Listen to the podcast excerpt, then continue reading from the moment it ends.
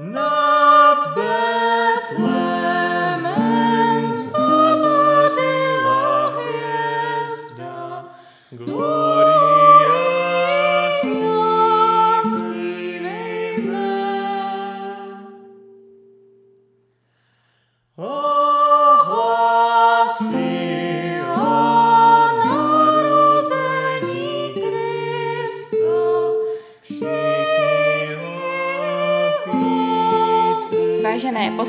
Vážení posluchači, já vás tady vítám u nového dílu našeho nerudného poslechu a dnes tady společně se mnou můžete přivítat pana profesora Víta Kovánka, který na našem gymnáziu na Nerudy vyučuje český jazyk a hudební výchovu. Dobrý den. Dobrý den. Um, já bych tedy asi začala tak nějak od začátku a zeptala se vás nejprve na vaše studentská léta. A já si vzpomínám, že na některé z hodin z češtiny jste nám zmínil, že jste se zajímal nebo chtěl hlásit na ekonomii. Tak mohl byste nám vysvětlit, jak to vlastně bylo, protože mě to docela zaujalo. Těch variant bylo více. Eh, Hlásil jsem se na tři školy a z toho jsem se na dvě dostal. Dostal jsem se na eh, vysokou školu ekonomickou právě proto, eh, že mě bavila matematika, už vlastně od malička, bavil mě svět čísel a udělat přijímačky na vysokou školu ekonomickou tím pádem nebylo tak náročné, ale nakonec jsem si vybral školu jinou. Uh-huh. A proč teda vlastně jste nakonec stíhnul k té pedagogické fakultě a byla aprobace čeština a hudebka už od začátku jasnou volbou?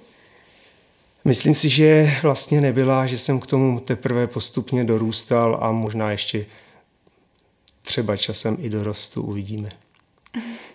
A zvažoval jste teda i některé jiné obory nebo předměty? Zvažoval jsem psychologii na Filozofické fakultě Univerzity Karlovy, ovšem tam tehdy byl velký, velký nával, takže jsem sice postoupil do druhého kola, ale dál už jsem bez praxe neměl možnost jako přebít ty, ty uh-huh. spoluuchazeče. A tedy čeština a hudebka, tak zvažoval jste ještě nějaký jiný předmět, že byste si vzal na té pedagogické fakultě? Na pedagogické fakultě mě velmi zaujal obor zbormistrovství, který jsem nakonec jakožto jednooborově nestudoval, ale zvažoval jsem, že bych si přibral ještě obor zbormistrovství, ano. Uh-huh. Tím mi dobře nahráváte, protože já jsem se vás samozřejmě chtěla moc zeptat na vaše zkušenosti se sbory a s orchestry. Tak teda jestli vlastně co vás k tomu přivedlo vůbec k tomu světu hudby, jestli už jste od malička hrával a vedli vás k tomu vaši rodiče, nebo to byla nějaká náhoda? Ke světu hudby mě přivedlo mnoho věcí. Mám dědečka, který byl varhaníkem, mám z druhé strany také vlastně tetu houslistku a zároveň jako už hodně malý v pěti letech jsem prostě zatoužil po houslích takže to byl takový opravdu jakoby můj zájem, který se potom rozvinul díky skvělým pedagogům, na něž jsem měl opravdu štěstí. Uh-huh. Takže na housle hrajete od svých pěti let? Ano. To je hodně dlouho, to je vlastně. Nebudeme to počítat, že ne? ne, nebudeme. jenom mi to přijde úžasné. A učil jste se i na nějaký jiný nástroj, nebo třeba klavír jenom základy? Učil jsem se na kytaru sám, uh-huh. to mě bavilo velmi. Učil jsem se trochu i na flétnu, kterou tady občas vyučuji v prvním ročníku, abychom překlenuli období mutace. A učil jsem se na klavír také a teď mě zaujal akordeon v poslední době, takže občas dětem vyhrávám na akordeon.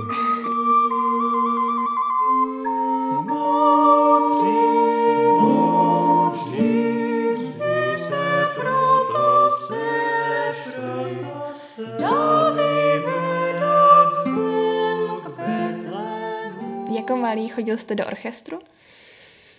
Jako malý jsem chodil do orchestru. Mm-hmm. A Začal jsem chodit k panu profesoru Vychytilovi ve Voršilské v hudební škole ve Voršilské ulici, což byla tehdy taková vlastně velmi laskavá škola plná skutečných profesionálů. A pak jsem pokračoval u pana profesora Jiřího Smutného, což byl naprosto geniální pedagog a založili jsme myslivečku v komorní orchestr a vlastně v tom jsem měl tu čest eh, také nějaké, nějaké, nějakou dobu hrát. A kdy jste se poprvé setkal s možností vlastně vést a dirigovat orchestr? No, eh, já jsem se popravdě spíše setkal s možností vést a dirigovat sbor. Ale eh, orchestr se vám namane ve chvíli, kdy potřebujete ke sboru ještě nějaké muzikanty.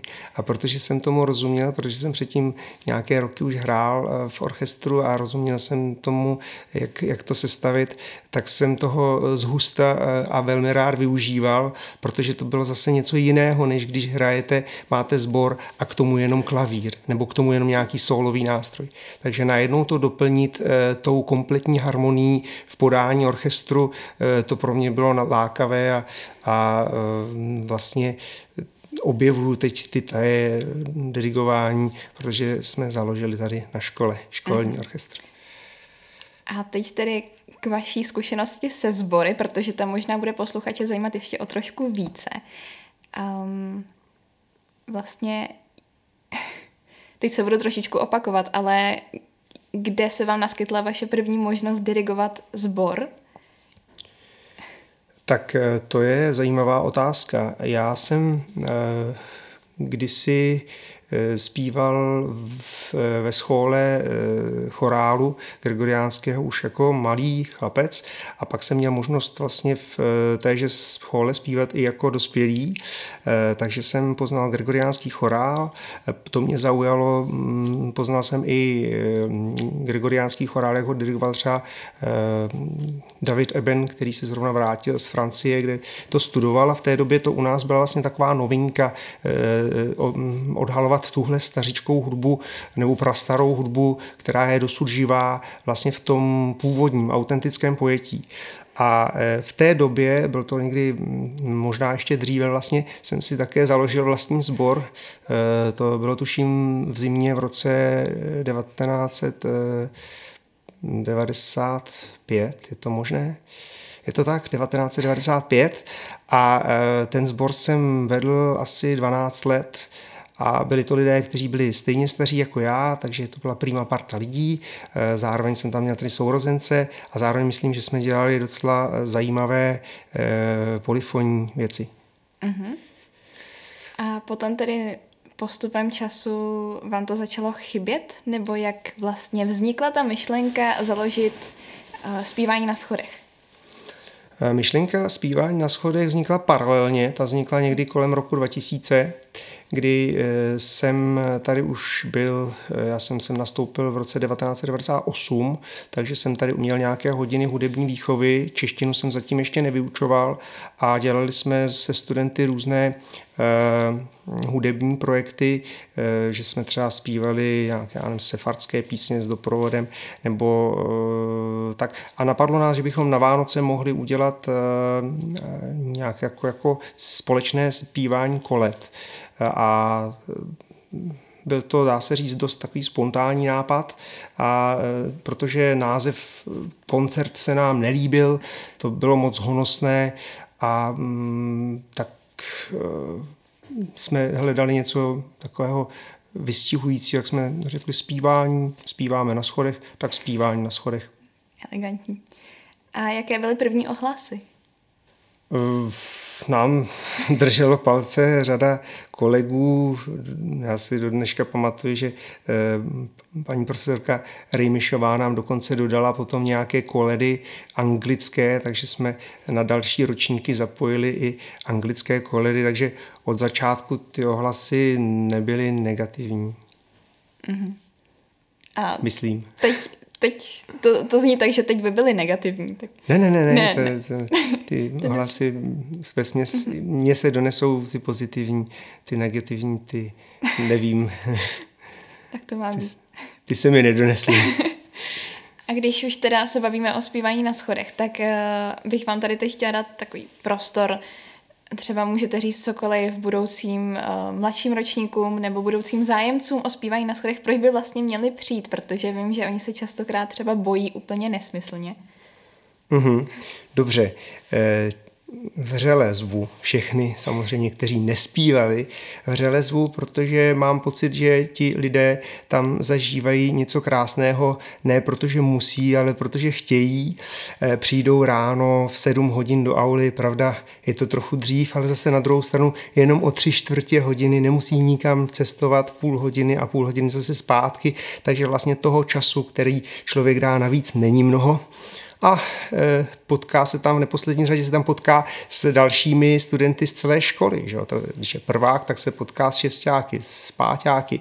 A jsou to lidé podobných zájmů, podobného ražení, mají dobrý vztah k hudbě a tvoří harmonii neboli soulad, což je krásné. A k všemu ještě vánoční téma. Nevím, co víc si přát. E, možná e, prostor i pro nějaké muzicírování v orchestru e, a propojení orchestru, jak už jsme o tom mluvili, propojení orchestru se sborem. Eh, tak to jsou ty upoutávky. Pod to bych se teda podepsala, protože my všichni tři tady eh, v týmu Nerudného poslechu vlastně k vám chodíme, nebo jsme chodili a moc jsme si to užili. A mm-hmm. moc mě mrzí, mm-hmm. že za dobu covidu právě jsme přišli o dva, dvě možnosti mm-hmm. zpívání na schody. Ono je pravda, že eh, ta doba covidu nás malinko naučila si vážit i právě třeba těch zkoušek, protože jsme tušili, že to třeba úplně nevyjde, že třeba někdo bude v karanténě, eh, že budu mít covid, to jsem teda nevěděl, ale, eh, ale že to třeba nějakým způsobem nevyjde, takže jsme si o to více, nebo aspoň já jsem si o to více vážil zkoušek. Rozhodně. A teď teda bych ještě možná poslední otázka na dirigování. Um, já bych se ráda zeptala, vy jste údajně dirigoval v opeře nebo operu. Eh, ne, ne, ne, eh, v opeře, v opeře. jako v, v, ve státní opeře v tom domě, v tom, v, tom, eh, v tom sále. Byl to vlastně v rámci mého působení s sborem Pueri Gaudentes, kde jsem čtyři roky působil jako druhý sbormistr a byla to vlastně taková moje mm, obrovská zkušenost s chlapeckým sborem, který v té době vlastně koncertní oddělení čítalo nevím, kolem 90 členů, to znamená eh, asi 60 kluků před mutací a asi 90 kluků po mutaci. A to bylo těleso, kterého jsem si nesmírně vážil a které dirigovat eh, prostě pro mě byl eh, krásný zážitek a krásný, krásná škola a já doufám, že i pro ně to nějakým způsobem bylo přínosné. Jak jste se seznámil s panem Hradeckým?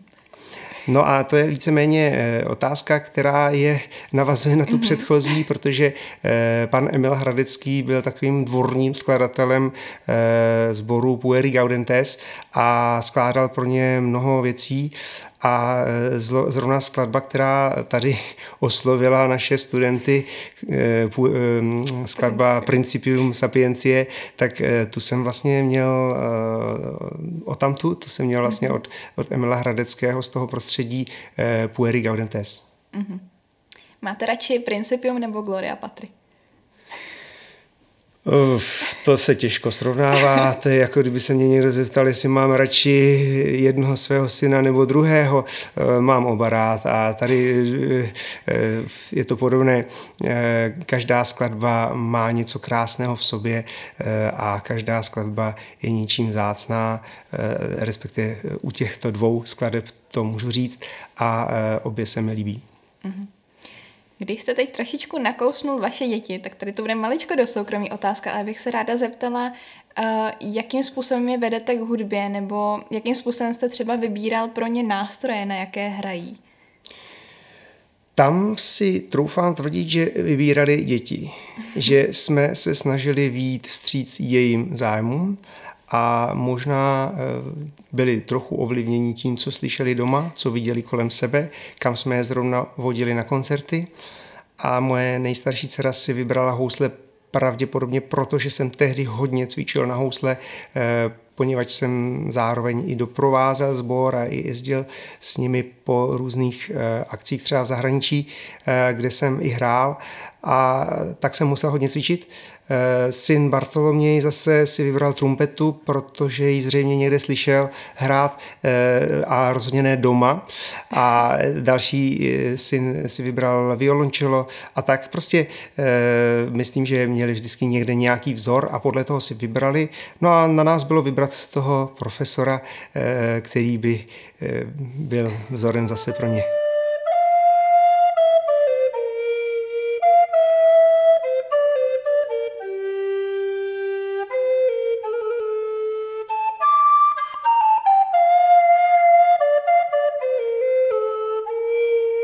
Teď bych se od hudby přesunula k dalšímu bloku, a to tedy češtiny. A ráda bych se vás zeptala, jestli je nějaká část třeba literatury, kterou opravdu nerad učíte. No, to je zajímavá otázka. Těžko říct, jak odpovědět teď.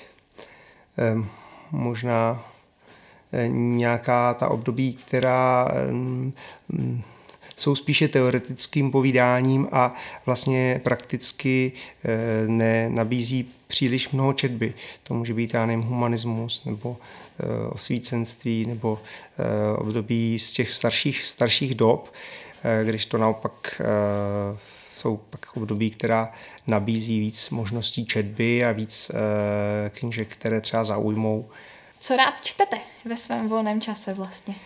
Eh, no, děkuji za otázku. Čtu eh, velmi pestře. Jednak čtu samozřejmě nějaké zprávy eh, nebo literaturu faktu, co se stalo, co se nestalo. Obecně mám rád i memoáry, to znamená třeba i knížky, které zpracovávají nějaké skutečné osudy, což jste asi poznali i v mých hodinách kde.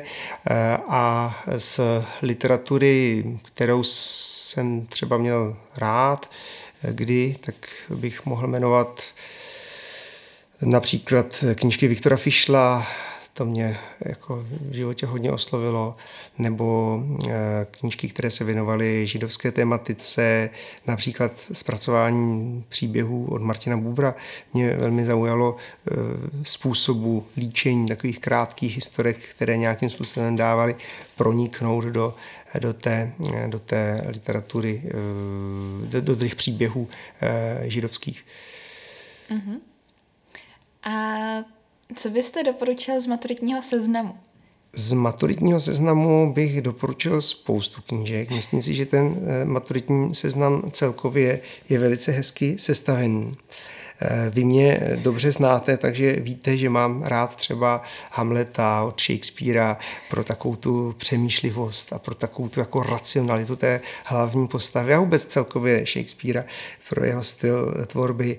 Eh, rozhodně mám rád Čapka, i když samozřejmě nechci, abyste si teď všichni vybírali Čapka eh, k, přijímat, k maturitě. Ale e, možná bych doporučil Orwella a jeho vize e, 1984, protože mám pocit, že je to čím dál aktuálnější, bohužel, a e, mnoho, mnoho dalších knížek. Mm-hmm. Já vím, že vy jste se s češtináři nějak domlouvali, co tam dáte, co třeba vyhodíte a tak. Je tam nějaká knížka, o kterou jste se zasadil víceméně, nebo by vás opravdu mrzela, kdyby ze seznamu zmizela? Tam je hodně knížek, které by mě mrzelo, aby ze seznamu zmizely. Jinak ten samotný seznam já jsem nesestavoval. Eh, já jsem se podílel akorát na začátku, kdy jsme vlastně původně dávali dohromady, to už je opravdu hodně dávno, ani mám teď neřeknu rok, kdy jsme vlastně měli za úkol z nějakého toho celkového seznamu, který byl vlastně svým způsobem daný, vybrat tituly a pak ještě doplnit o nějaké další knihy, které samozřejmě e, jako rozšířily to spektrum, e, co třeba někdo z kolegů někde četl nebo tak, nebo jsme se v podstatě shodli na tom, že to může být zajímavé.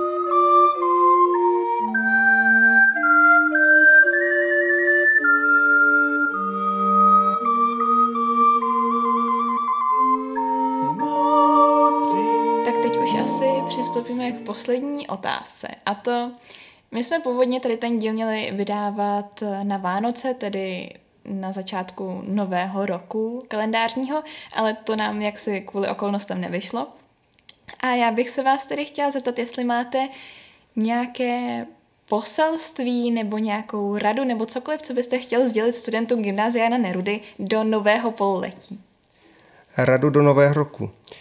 Tak myslím, že je dobré eh, ocenit detail, maličkost, že je dobré mm, pracovat na maličkostech a někdy se lidi ptají na nějaký takový jako motor života nebo co jim může dodat energii.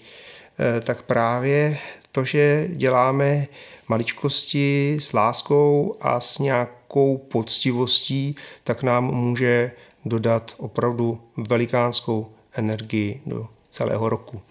S láskou a s úsměvem. Tak To bylo nádherné. Takže já vám tímto moc krát děkuji za rozhovor a za to, že jste vůbec zvolil k tomu udělat tady tenhle rozhovor. No. vůbec není zač. Moc krát děkujeme a přejeme hodně štěstí. Třeba si to i někdo poslechne. Naschledanou.